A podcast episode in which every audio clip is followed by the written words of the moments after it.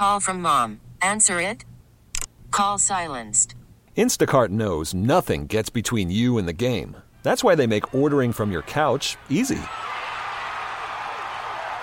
Stock up today and get all your groceries for the week delivered in as fast as thirty minutes without missing a minute of the game. You have forty-seven new voicemails. Download the app to get free delivery on your first three orders while supplies last.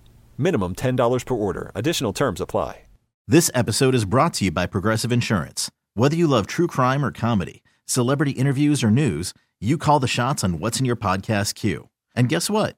Now you can call them on your auto insurance too with the Name Your Price tool from Progressive. It works just the way it sounds. You tell Progressive how much you want to pay for car insurance, and they'll show you coverage options that fit your budget. Get your quote today at progressive dot com to join the over twenty-eight million drivers who trust Progressive.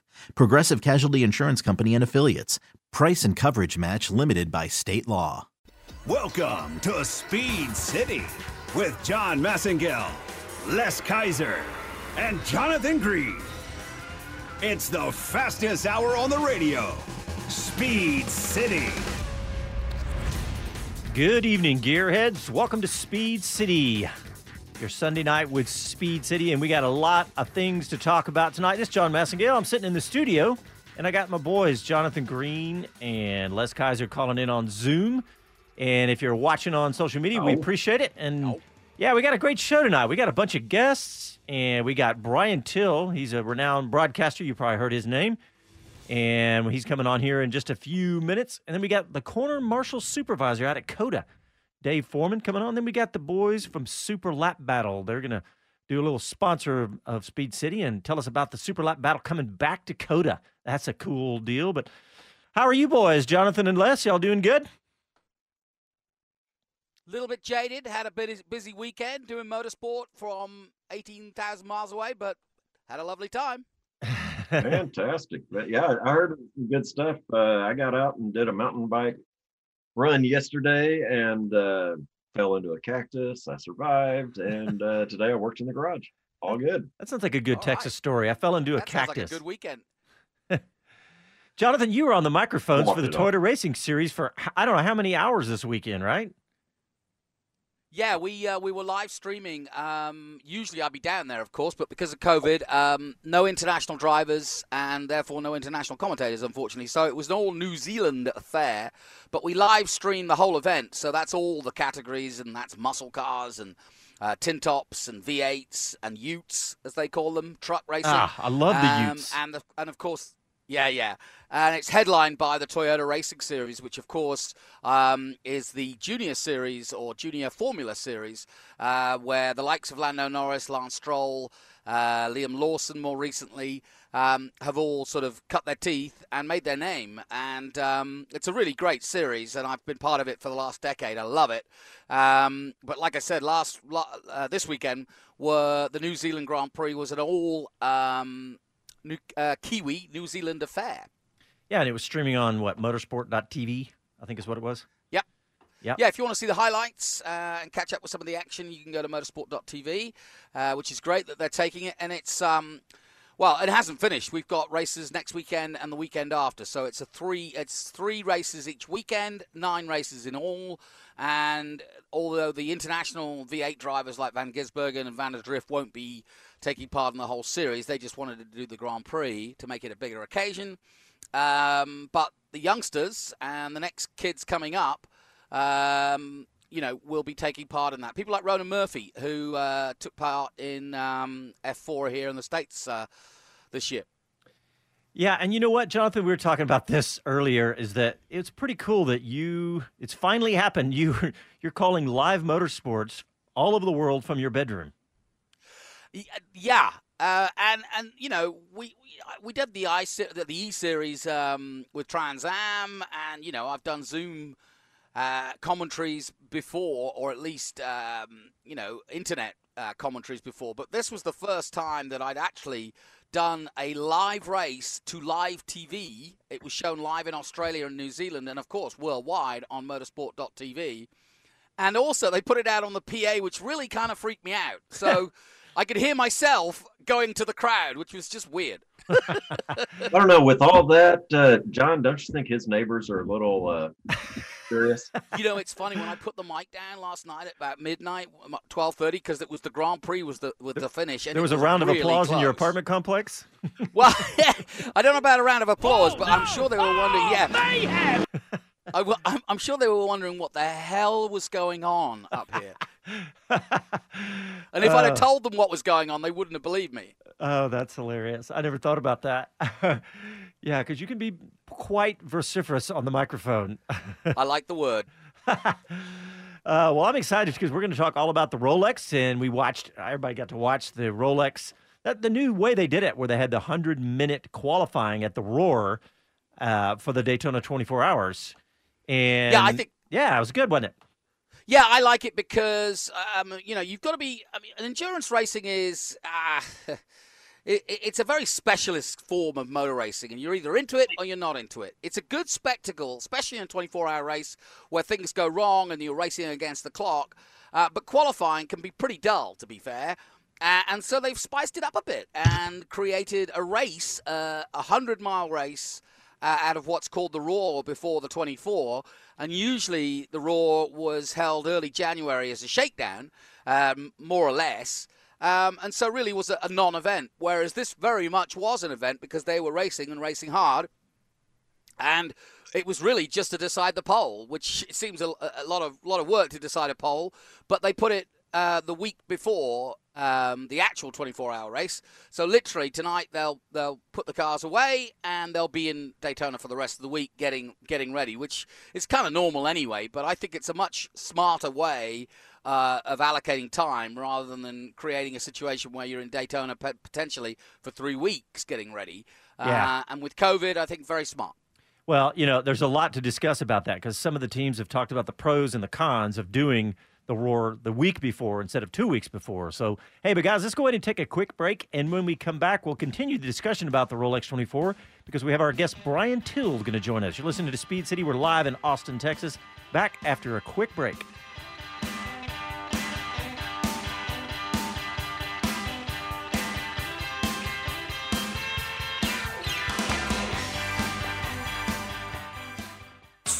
Battle U S A is back at Circuit of the Americas March sixth and seventh. It's the ultimate time attack challenge where top drivers compete for the fastest lap times in fully tuned track-built cars featuring the Grid Life Touring Cup, Lone Star Draft Ride-Alongs, food trucks, a Just Vibes car show, and more. Plus, the Life Motorsports Nissan G T R is back to defend its time of two oh seven one eighty-one. It's a whole weekend of family fun. Tickets are ten dollars online, twenty dollars at the box office. Find out more at super lap battle u s a dot com. At Circle Brewing, the belief is less is more when it comes to brewing a better beer. You won't find any chemicals or additives, only water, malt, hops, and yeast, and absolutely nothing else.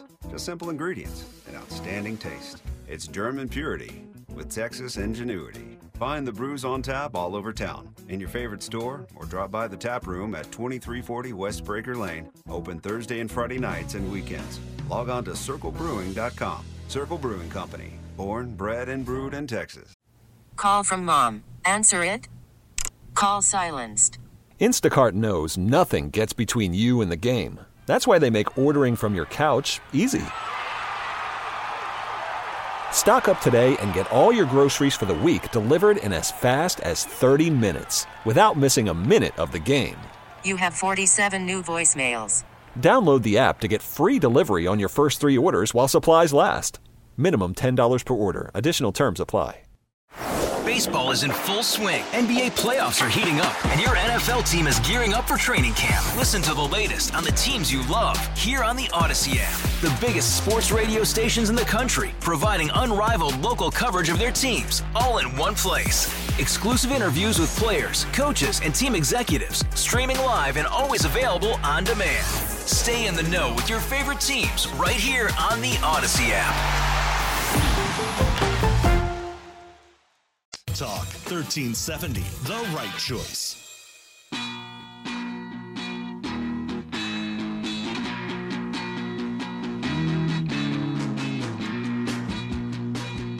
Hi, this is Mario Andretti, and this is Speed City. Welcome back to the fastest hour in radio, Speed City. Guys, I, I don't think we were appropriately excited that first segment because racing has started again, guys. Jonathan was calling the Toyota Racing Series. We got the Roar going on. We got the Rolex twenty-four in a week. I think that we need to pump it up just a little bit, and I think probably can help us with that as our first guest. I'm really excited to have him. Big, big fan of this, Brian Till. Brian, welcome to Speed City. Thank you. I'm oh, sorry about that. I'm... Uh... Were you muted? I had you on mute. uh, I had you on mute. I'm I'm looking for my cayenne pepper in the pantry, and I just found it. So I was away from my phone, and you were muted. See, I told you he was going to spice it up for us. He's got the cayenne. Well, what do you think, Brian? I, I know. He not I only mean, drives a cayenne, he eats it too. Yeah, wait, absolutely.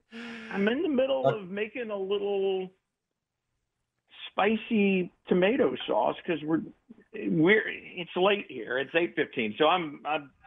East Coast time, and my kids run around and do all kinds of things, and one of my kids had a baseball meeting, and we eat dinner late anyway, so we're having a late dinner. I'm cooking a little spicy, smoky tomato sauce. I love you it. Know, as, a, as a good old Texas guy, I was I was hoping you were, like, what? fixing some enchiladas or something. But... Well, no, we had tacos last night, but, I mean, okay, there you go. Here's the deal. So it, it, it's got smoked tomatoes. It's got liquid smoke in it. It's got cayenne. It's got a little... Little uh, fiesta, over. Little fiesta steak seasoning in it. So it's not, you know, the Italians probably don't like me very much for what I do to spaghetti sauce, but it's probably, it's more of a, yeah, Texas kind of spaghetti sauce. You sound quite the culinary expert. Yeah, Texas Italian. I've heard of it. I love to cook, you know, I do. And obviously, per my waistline, I love to eat. So... Hey, never I guess trust if you're going to do one, chef. You get the other one, you know? So that's right. Never Brian, trust any chef. Brian, we were keen yes, to get you on for lots of reasons. Um, we've got, um, both of us have got F four and F three coming up uh, in the not-too-distant future. Uh, we know you're an aficionado, not only in cooking, but uh, in a little bit of sports car racing. And, of course, that's coming up next weekend, and it was this weekend. And so we want to talk a little bit about that. Um, and whatever you want to talk about, racing in COVID, um, you know, life, life, life in the fast lane, whatever. So we're not on television. So I, and I'm cooking while we're having this conversation. I can drink wine while we do this, right? Absolutely. You could. You could. We wouldn't we, tell anyone. We encourage it, actually. Oh, well, that's exactly. Yeah. All right. So no one needs to know, but that's what's happening. So there you go. Well, wait a minute. Whose yeah, wine had, are you drinking? We've had Pruitt on a few times, and he likes to drink his wine when he's on. Yeah, there you go. Well, there you Scott go. Pruitt? Is Scott, this Jeff? Uh, Scott's, is this got, Scott's, Scott's got some good wine. I, I don't want to leave Kevin Buckler out of the wine conversation either, because oh, his yeah. feelings yeah, would be no, hurt. Yeah, but we've it, had him on. He likes his wine. Well, and you got yeah. A J Foyt, too. You know, you, you got a selection yeah. there. I've not had any of A J's wine. I've had Andretti's, I've had Pruitt's, I've had Kevin's, but I've not had any Foyt wine. I think Kevin's is my favorite bottle shape and design with those tachometers and shifters and all that oh, stuff. The, yeah, his his Racer Series or whatever it is. Yeah, yeah. He calls it. I've got a bottle of that at the house right now. Well, hey, hey, Brian, I, I got to ask was you, man. Was this about food and wine, or was this about racing? I know we got to we got to shift gears and talk some racing, man. We, well, how about the, how about the topic of the Rolex and the Roar, the schedule with COVID and everything? Have you talked to drivers and teams about the you know the the fact that it's now one week apart and how that's affecting teams? Well, it's funny. I mean, you know, I think when it, the schedule first came out, there there were a lot of people who were against it, you know, and they were like, no, no, no, no, no. And I think as time has gone on, and after we watched a really good race today, although, the, I mean, I, I guess that's the other thing that was cool about the race today. The weather changed completely, just like it can over twenty-four hours in Daytona. But anyway, um, I think when you look at it, you look at the new point structure and all of that, the race made sense. And in reality, for some of these teams who haven't had a chance to race together before, coming to the Roar and just testing maybe isn't really what they need. This little dress rehearsal with kind of that short hundred-minute race really has allowed some of these teams who've not been together under race conditions a little mini race test before then. I think that's actually kind of good. And then obviously, if you crash your car, well, then you're going to complain that there's not enough time to fix it before the twenty-four. Luckily, I don't think anybody did that in a big enough way that it's going to impact anything. But, um, you know, when you look at it, you guys can remember there were years when it was like the second, third, and fourth of January. And let's face it, there were still some crew members and stuff that had headaches when they got down there for the Roar that early in the month. And then you had a lot of time to get things ready, maybe even go back to your shop, if even if it was quite the haul.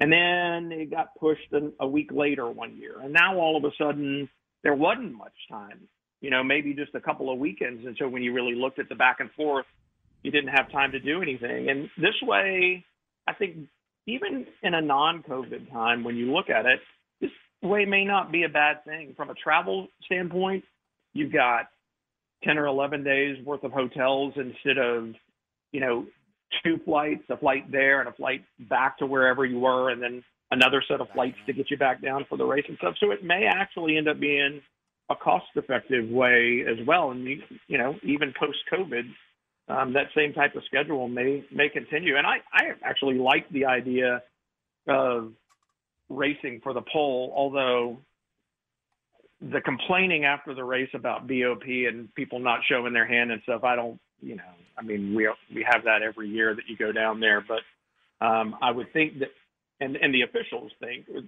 why they came up with it. They think it's a better way to keep people from trying to not show their hand. But again, with all the data that they have these days, it's kind of difficult to hide stuff because the data that the technical staff looks at, you know, they watch telemetry real time from some of the teams sitting on the pit box down the IMSA pit box down the pit lane. So they know what's going on and they can see, and they're smart, you know, they can see where you can hide things. And if you are hiding things, so I don't know. I mean, you know, Brian, that was something I wanted to ask you about because uh, Pippo Durrani, who's a good friend of the show, um, and and uh, Felipe Nasser were both quite, you know, quite strong about um, yeah. the other guys not showing their hand, and they seemed a little bit miffed, a little bit pissed off that uh, nobody was, and and I get it, but I mean, you know, how does it work? I mean, how will they decide a B O P now uh, off what we've seen? Mm. Well, you know, I mean, I. I don't know that there would. That, I'm not sure per the rules. I have. I've got like four or five rule books in my head right now, so they get confused. I'm not sure that they can make a B O P change now before the race. Um, yeah. I'd I'd have to go back and review it and see how far out they can make one. Um, so I don't know that it can be done now. In years past, you know, to the point of when the Roar was earlier, people most definitely, you know, would try to hold back. And it got harder and harder to do as technology got better and better and the officials had more and more to look at. Um, but with weeks, you know, if you did it the first weekend in January and the race was the last weekend in January, the officials had plenty of time to make a B O P adjustment. It was well within the rules and it could be done, and it was done a lot. Um, I just look at it now and I go, I'm not sure that, again, with the qualifying race, and remember, it wasn't just a race to determine the pole, the points involved. Yeah. ten It's basically ten percent of a, of a race win. So it was thirty-five for the pole, three fifty for a race win now. And those points matter. You know, they're going to matter all year long, these qualifying sessions that they do, the way they're going to do qualifying now. Um, they're going to matter all year long. So saying that it's not important to go out and get those points, what was the points differential at the end of the year last year in D P I? It was not a lot. Yeah, not a lot. Yeah, le- good point. Yeah. So point. I, I really can't see anybody holding back. Also think back to two years ago when um, the Lamborghinis and G T D really held back at the Roar, and when they showed up for their twenty-four and it was discovered what they had done, they got hammered. Yeah. Hammered. Yeah. That was a so, big deal, wasn't it? Yeah. Yeah.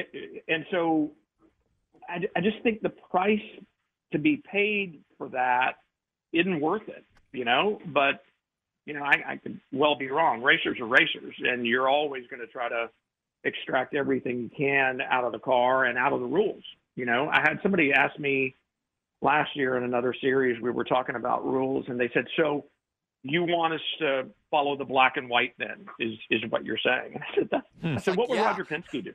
Yeah. And, and he, he goes, what do you mean? And I said, do you really think that Roger Penske doesn't read in the gray between the line, or he doesn't hire people to do that? I said, yeah, I expect you to follow the rules, and I expect you to look for the gray areas. That's what race yeah. racers do. That's what engineers do. You try to exploit every advantage that you can. But when you get caught, or when somebody says, that's as far as you can go, your gray is now black, or your gray is now white, you know, and you've gone too far in one direction or another, you have to stop. But yeah, you should always try to exploit. That's what you do. You know, that's racing. I mean, and there is a, it's racing, and there's a line in every rule book, every rule book. And again, I've been reading a bunch of them because the new ones are out. I think every rule book I've read, there is a line that says, what is not explicitly permitted in this guide is not allowed. So it has to be expressly permitted, but your opinion and my opinion on what expressly permitted is may be different, hmm. you know? Yeah. Well, hey, Brian, I so, want to ask you about, I want to ask you about today's racing, because it's a cavalcade of stars, as they say out there. And yeah. I, w- I was watching, you know, I want to see Kevin Magnussen, Jimmy Johnson, I, everybody. And, and Magnussen came out looking great right after the, uh, the, the stop. And, and what'd you think of today? Anything, anything jump out at you? Yeah, I did, actually. Um, first of all, Kevin Magnussen is the real deal. Like, we didn't know that yeah. before. But, I mean, he hadn't had much time in the car at all. And you, if you watch the broadcast, if you watch the broadcast from an N B C standpoint, um, you were listening to Dave Burns and Calvin Fish. I didn't listen to an IMSA radio broadcast, so I don't know what John Hindhoff was having to say. But, um, you know, Calvin was pointing out that he Magnussen was supposed to be over here quite a while ago, several yeah. weeks ago, to to do some testing and to do some time in the sim and get acquainted with the car. But he had some travel issues, and then his wife went into labor early and delivered their child early. So he didn't get here until just last week. And I think he got his seat fitted down in Sebring, and then, I mean, effectively, he's had very little time in the car. It didn't surprise me at all to see him do well in the conditions that he was in either. You know, I mean, as someone who spent a lot of his career, I would imagine, driving in less than ideal weather conditions, you know, he adapted to that very quickly. And I think to some extent, I mean, a D P I is, I mean, it's a rocket ship, and it is a very sophisticated car, sophisticated aerodynamics, powertrain, and all that other kind of stuff. But compared to a Formula One car and the speeds at which they operate, especially in braking, um, the D P I has to be, a, I would imagine, a little relaxed for him. Mm-hmm. It's like back in the night, back in the nineties when I was in the early nineties when I was um, in IndyCar, and and I, I watched a lot of the fast guys go by me a lot. Um, it always, you know, people people would talk about. I've got this great picture of me and Mario from um, Loudon, New Hampshire. It was on the first test day that IndyCar ever ran there. It was a sanctioned test day by the by CART, and Mario's low and I'm high, and you know, some sports reporter from the Loudon paper who knew nothing about IndyCar racing, obviously, um, took this picture, and I was on the front page of the sports section, and it said Brian Till leads Mario Andretti through three and four at Loudon, and I was like, thank God you can't see speed differential in a still photo, because I'm sure Mario was like fifteen miles an hour faster. I just happened to be in front during the picture. But anyway. Um, but you cut it out. Yeah, like, you, you've got yeah, you, oh, you permanently my, mounted somewhere. Sure. It's on my freaking wall. I mean, why wouldn't yeah, you? But anyway. Um, so, but everybody would talk about the European drivers that came to IndyCar and how good they were on short ovals and how surprised everybody was. And I would I always said, why is that surprising to you? You know, when you look at European racetracks that are fast and flowing, they, a lot of high-speed corners, and that's what a short oval is. I mean, it's high-speed corners. To me, it was not surprising at all, and it wasn't surprising at all how they adapted to an IndyCar on a road course, because the brake package that was on an IndyCar at the time was nowhere near what the brake package was on a Formula One car, so the braking zone was considerably longer.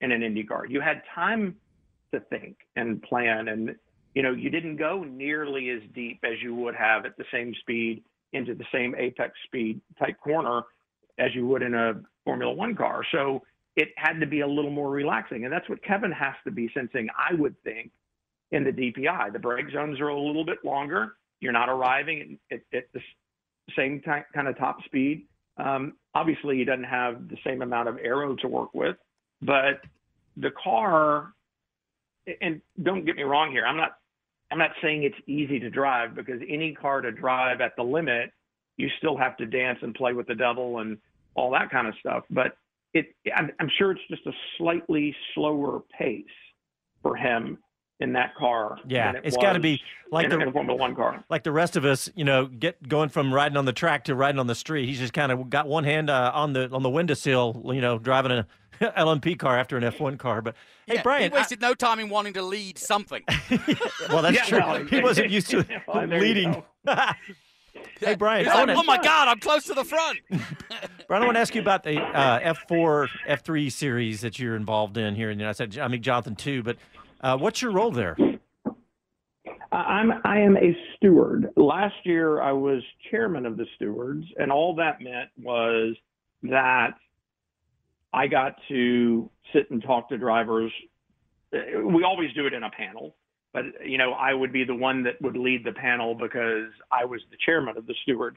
The other two stewards that I worked with the vast majority of the time, Wes Cunningham and John Walsh, are much better stewards than I and much better educated in the rules. Remember, I'm just a stupid ex-race car driver who became a broadcaster who then became an official. So um, they were much more educated in that. And, um, you know, and they're both race car drivers. You know, they're both S C C A Uh, drivers who have raced at high level of national competition and all that. So they're good guys and they know what they're talking about. But um, as that steward panel, you know, we would review incidents that Scott Goodyear, who's the race director, wanted us to review, and then talk to drivers. And um, the guys would write the the long, tedious F I A documents much more often than I would. But, um, uh, you know, I just, I tended to have the role of being conversing with the drivers and their sponsors, uh, parents most of the time,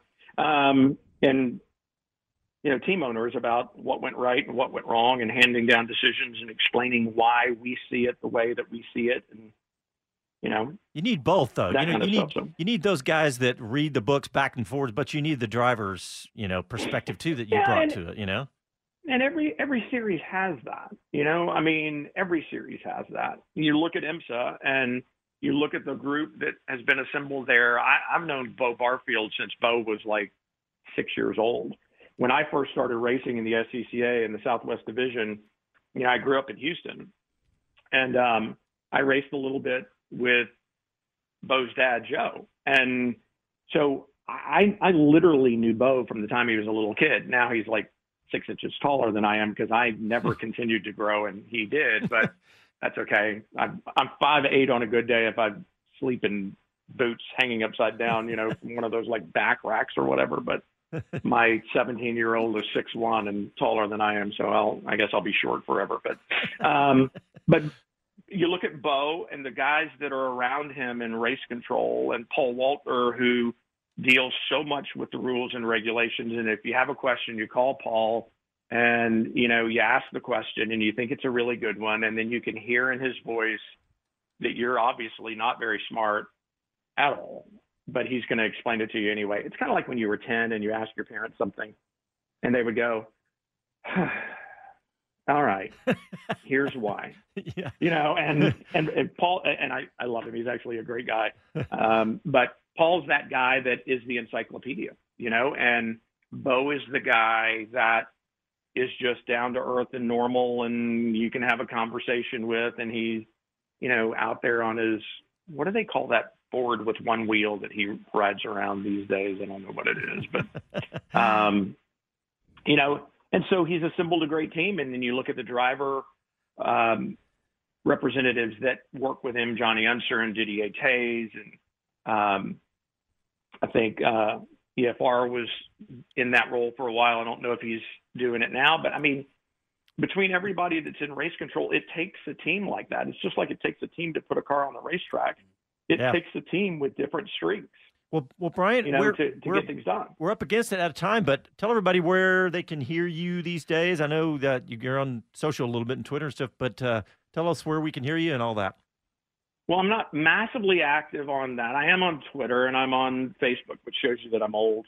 Um, but I'm worried about being canceled, so I don't really post a lot. You know, we're in this yeah. culture, and I know that I'm bound to say something that'll Facebook. get me in trouble. But yeah, so but uh, um, obviously you can hear well, you can hear me next weekend on the Rolex twenty-four broadcast on the N B C um, ladder of networks that they've got going next weekend. So it'll be N B C and N B C S N and the app and all of that, and we've got a great team that's that's bringing that race to everybody. So awesome, and I'm, guys, I'm looking yeah. forward to it. You know, there's always, always something that throws a wrench into the Rolex twenty-four as far as the race goes, whether it's weather or anything like that. And that's what makes it so exciting. So, and that's what makes it hard to go to sleep. You're going, I know if I fall asleep now, then I'm going to miss something and I don't want to. Well, Brian Till, thanks, buddy. We appreciate you coming on. And uh, I enjoyed we, it. We appreciate your insights, and we'll get you back on. And I'd love it. And I love hearing you. So we really appreciate it. Yeah, bring right. dinner next time. You guys time. have a great night. I'm going to enjoy my spaghetti.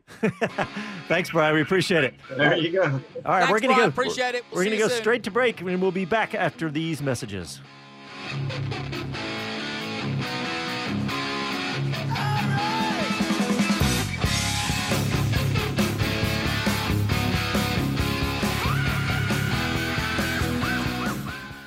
When you're looking for traditional Tex-Mex, look no further than an Austin favorite, One in a Million. Serving original family recipes since nineteen eighty and located just minutes from downtown at twenty-three hundred East Cesar Chavez, One in a Million has your Tex-Mex fix every day of the week from seven a m to three p m Breakfast is served all day. Homemade migas, enchiladas, and menudo. And try the Don Juan Taco. Some say it's big enough to feed a family of four.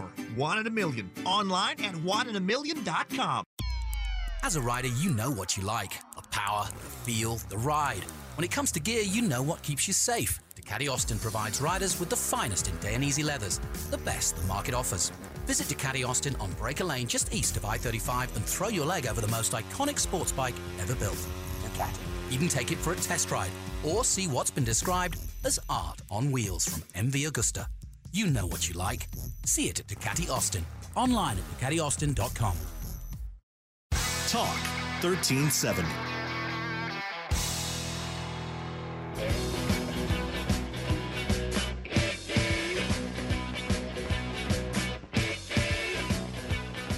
Hi, this is Jeff Gordon, and you're listening to Speed City. Welcome back to the fastest hour in radio, Speed City. All right, welcome back to the show. We are going to shift gears and talk about some Austin motorsports. And we have the man as far as if you want to be a, a marshal. So Les, why don't you introduce your longtime friend? Uh, absolutely. Well, for one, my, my, my foodie buddy, nicknamed King Benito. If uh, Benito Chips products, uh, this is the guy. But Dave is the guy you got to know for getting involved in some of the officiating work around COTA during races. And uh, I got asked it again a little while back, how do I get to be one of those corner marshals? And I was like, I know the guy, and I've, I've told the story so many times. Welcome, Dave. How do we glad, do this? Glad to be here. Well, it's it's not all that difficult. It it looks difficult because there's not a, a, a door to open on the internet where it just says, here's everything. Um, and hopefully we can kind of clear a little bit of that up. Um, most of the marshals that you see work in the races, especially the pro races, are S C C A marshals. And whether they're working NASA or they're working vintage, IMSA, um, Formula One, if it's in the U S, it's most likely an S C C A marshal that's uh, performing those duties. Um, here in Austin, we're really fortunate at COTA because you don't have to be even an S C C A member to join the ranks of the marshals on the track. Um, you can, you, we got, if you reach out to us, we'll be able to put you in touch with the right mm-hmm. people at COTA. And they're always looking for new folks, even if you have absolutely no motorsports experience whatsoever. If you bring a passion, um, they're going to welcome you with open arms for sure. That's awesome. But, you know, every, it is, it, every one of those guys that I've ever talked to, take it really seriously. You know, it's not like it's just out there to have a, a free afternoon. They're they're serious about what they're doing. Well, there's a lot of responsibility. Uh, the marshals, um, the corner marshals and the whole F and C flag and communications team's job, one, is safety. It is communicating with the drivers and communicating back with race control, making sure that uh, when E Vs are needed, they can get dispatched, et cetera. But it's, it's keeping the drivers aware of what's going on ahead of them on the track so that we don't uh, make a bad situation worse. Uh, and again, um, you know, a lot of the events that we had at COTA, for example, when NASCAR came out and tested, or when IndyCar came out and tested, when they're actually racing, it's S C C A marshals that are working those. But during the tests, it's COTA employees that are working them. So, you know, it's you. If you live in the Austin area and you want to be a marshal, you, you do yourself a big favor by being both an S C C A marshal and a COTA marshal. And the COTA stands, by the way, are probably the best in the country, since they're among the newest and they are at the only Formula One track in the in the country. Awesome. Well, and I know that, um, I mean, I, I've seen these guys out here for years, but um, tell everybody, you know, what are the nuts and bolts? What exactly are they doing out there? Well, um, it, it varies from, from event to event and sanctioning body to sanctioning body, but on a typical corner stand during Formula One, you may have eleven to thirteen people actually working associated with a given corner. Um, so at turn nineteen, for example, you'll have uh, a, a chief communicator, you'll have a station captain, you'll have a yellow flag operator, a blue flag operator, um, you'll have an electronics board operator for the F I A, you'll have, uh, you may have medical, you may have an intervention marshal that would actually get dispatched to go onto the track to assist with the safety teams. Or, uh, you know, on a, on a COTA um, track day where people drive their own cars on the track, there may be only one or two people on the station. And their main function is to signal the drivers of the cars of what the track condition is ahead. That's the number one thing that they do. And they communicate that back with race control. Dave, how hard has it been? I mean, we as the commentators for the for the you know for the big screens and the big events, obviously we've been out there when Formula One was supposed to be there, but tumbleweed doesn't really do much for me in terms of commentating. But how tough has it been for you guys uh, because you're in the same boat? Um, you know, no major events at all last year. Um, it, we missed it. There's no no question about it. Um, you know, fortunately. Um, This past year, during F one weekend, S C C A Pro took the date. And we had uh, F R Americas, F four, S R F three, and we had a full weekend. It was a lot of fun. Um, you know, I wish I wish we could have had fans out there. It's always a lot more fun to, to have spectators. But, um, you know, and with the announcement of MotoGP, uh, now there's an open date on the calendar. Again, the, the upside is that it very likely there's going to be a, a, a U S event that'll fill that weekend.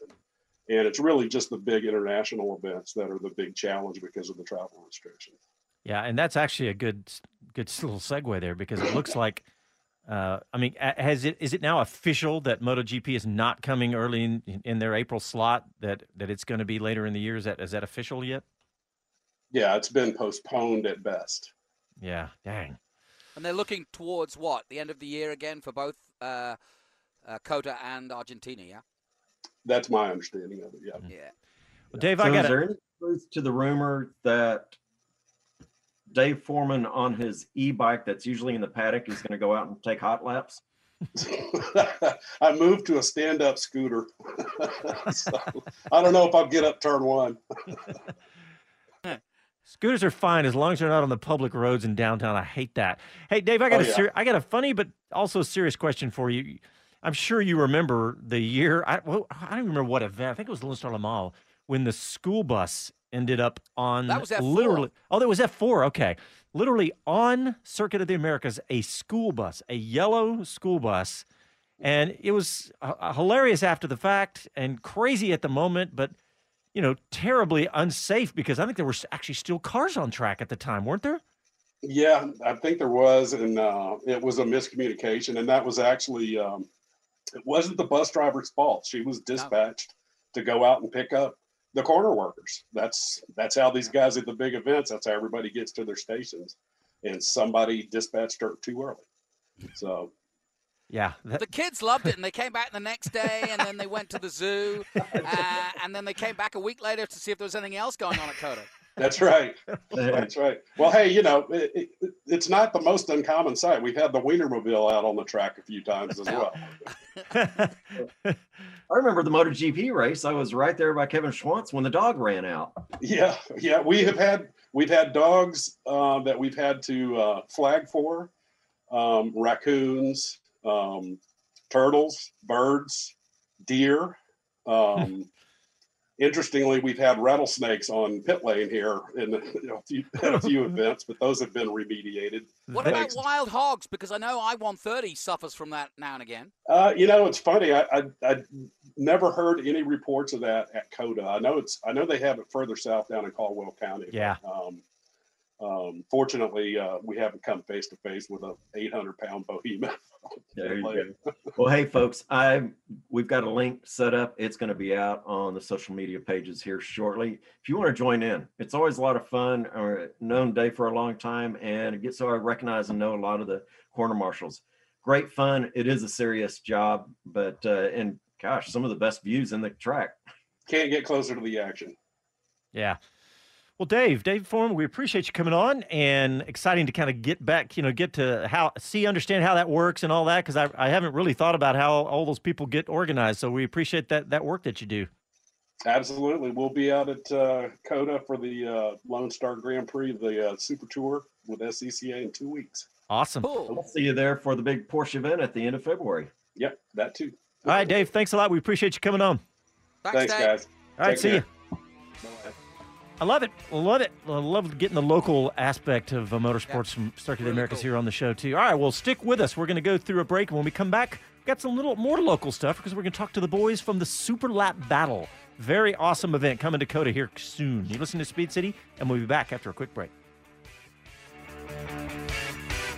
Mechanical music.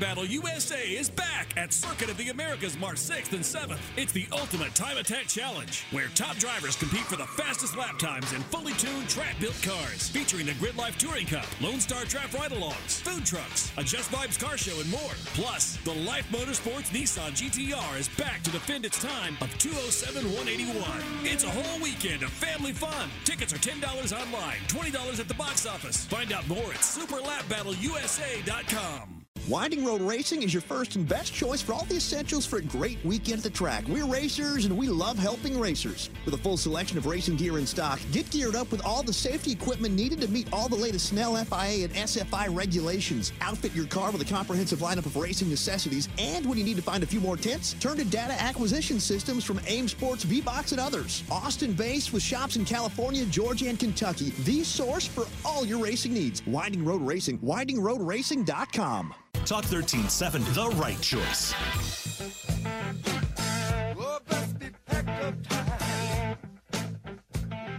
My name is Christina Nielsen, and this is Speed City. Welcome back to the fastest hour in radio, Speed City.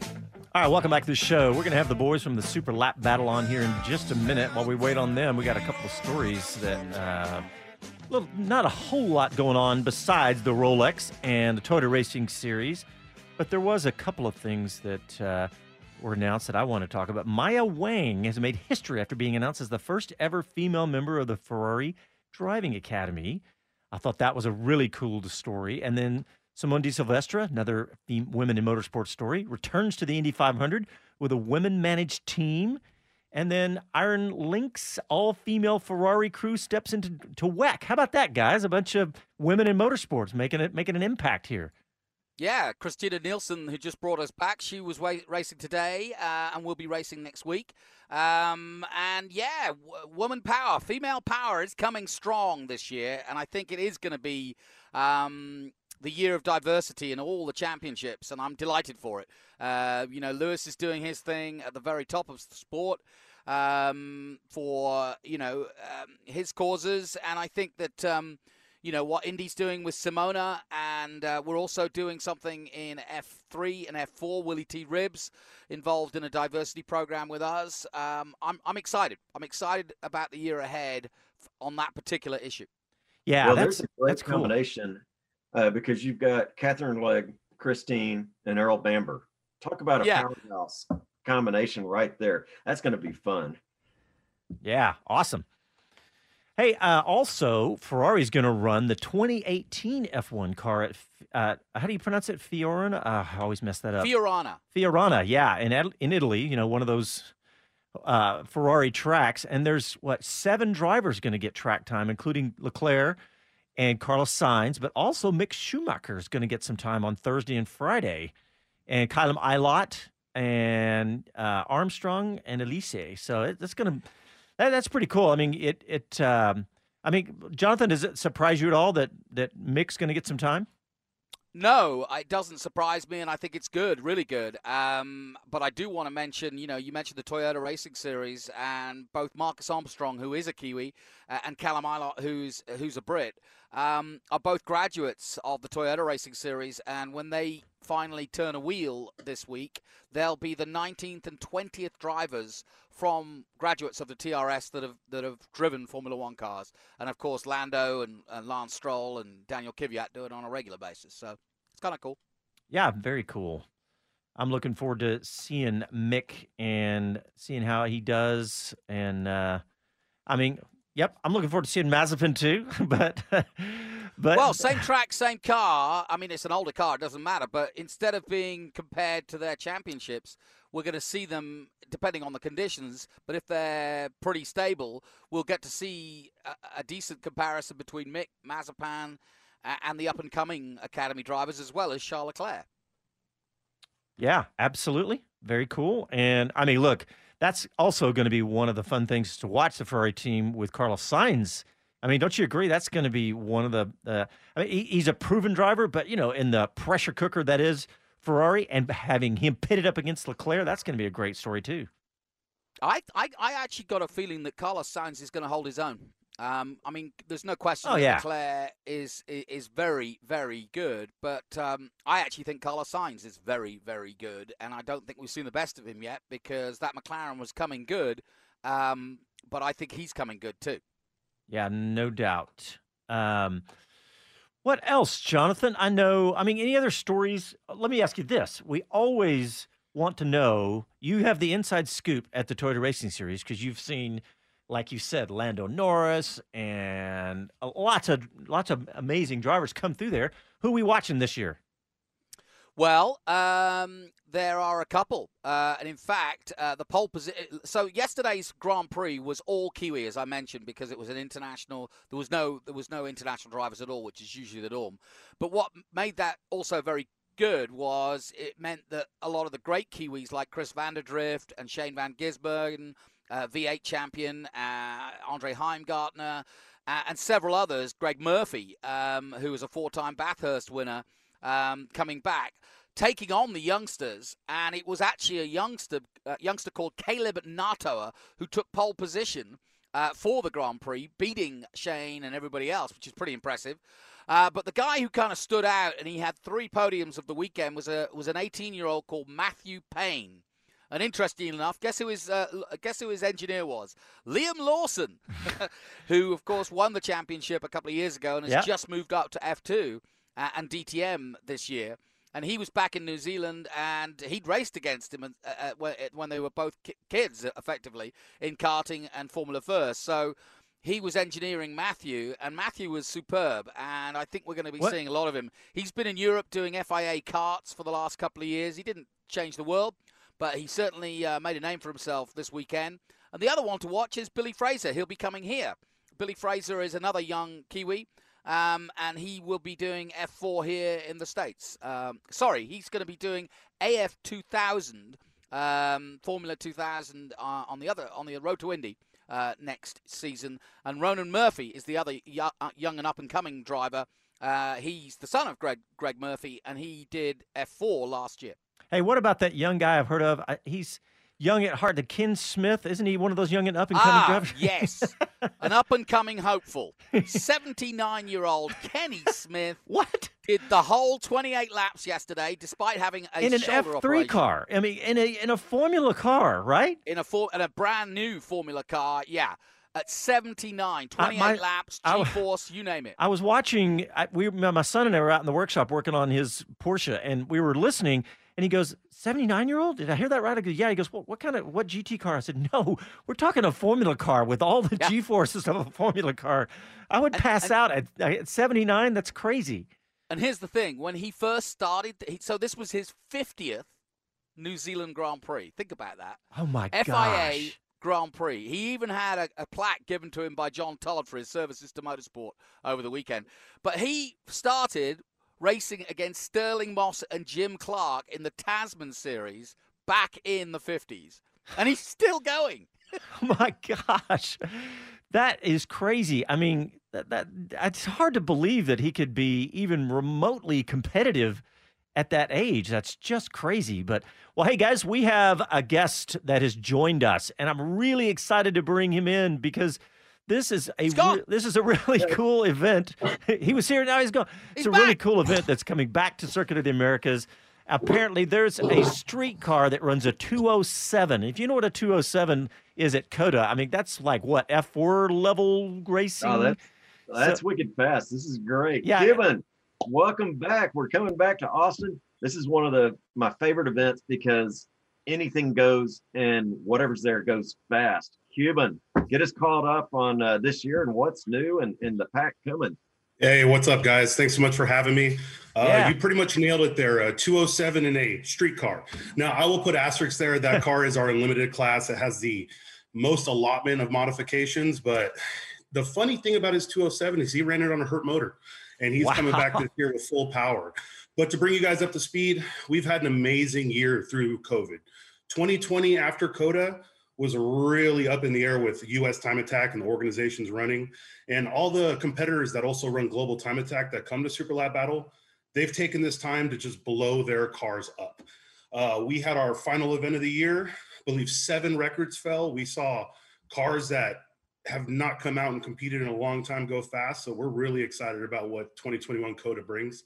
I'm sure you guys know, uh, Texas is allowing the first cars and coffee of the year at our COTA event. So that's already going to blow up. I'm awesome. sure you, you guys are locals. I'm sure everyone's itching to go out and just have a good time. Yeah, that's really awesome. But, uh, well, why don't you tell everybody a little bit more about Super Lap Battle? Obviously we have that unlimited class. It's probably a two thousand horsepower G T R doing that, but, but what about, what about G T R? Yeah. What about, uh, the, the lower classes and how that works? Absolutely. So Super Lap Battle is bringing Time Attack here to the U S in a bigger fashion.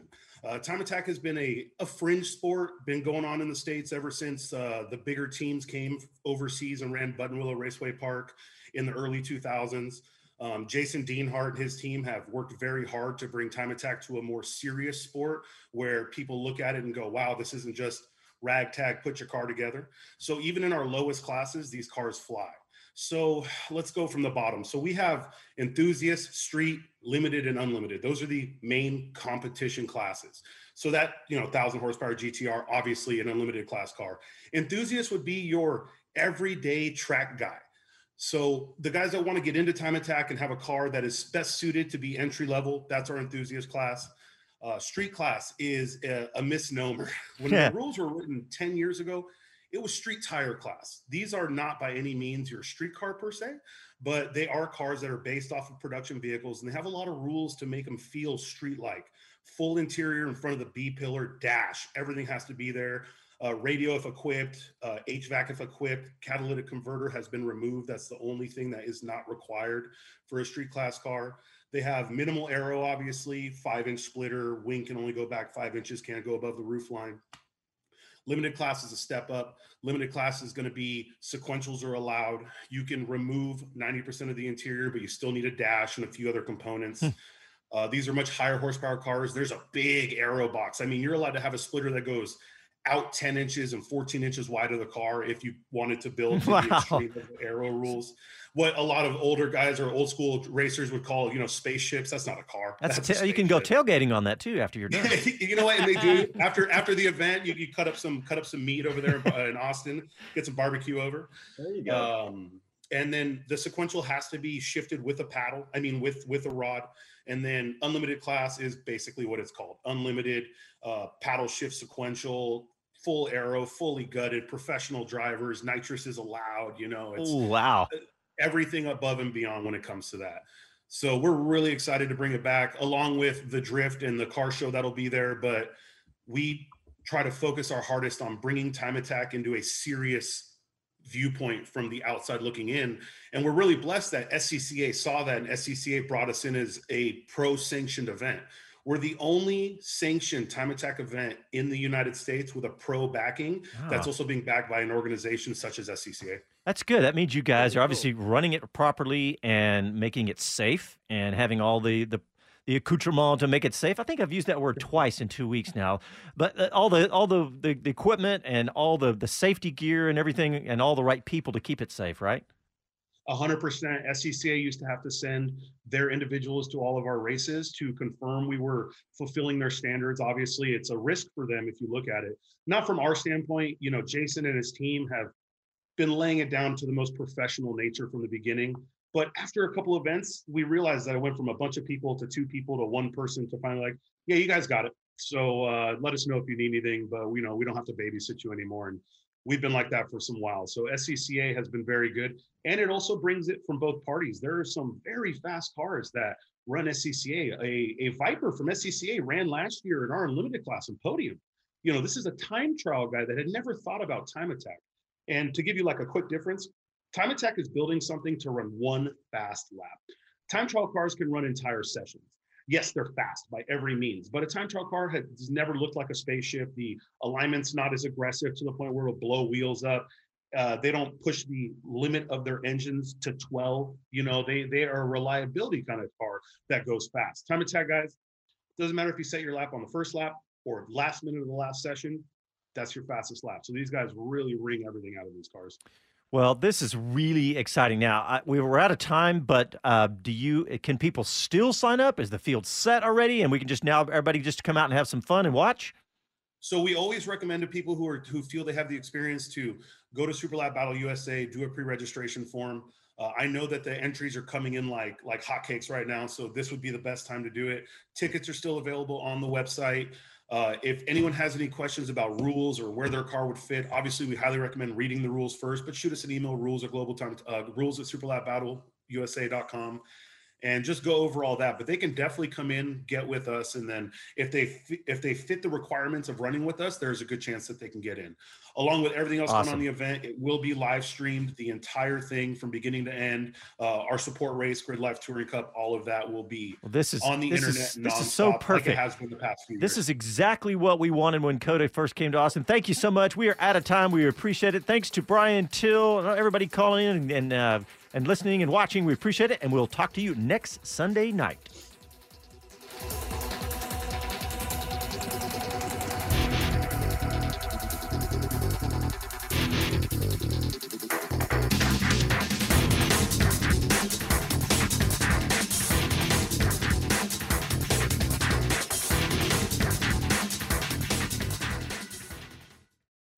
Baseball is in full swing. N B A playoffs are heating up, and your N F L team is gearing up for training camp. Listen to the latest on the teams you love here on the Odyssey app. The biggest sports radio stations in the country, providing unrivaled local coverage of their teams, all in one place. Exclusive interviews with players, coaches, and team executives, streaming live and always available on demand. Stay in the know with your favorite teams right here on the Odyssey app.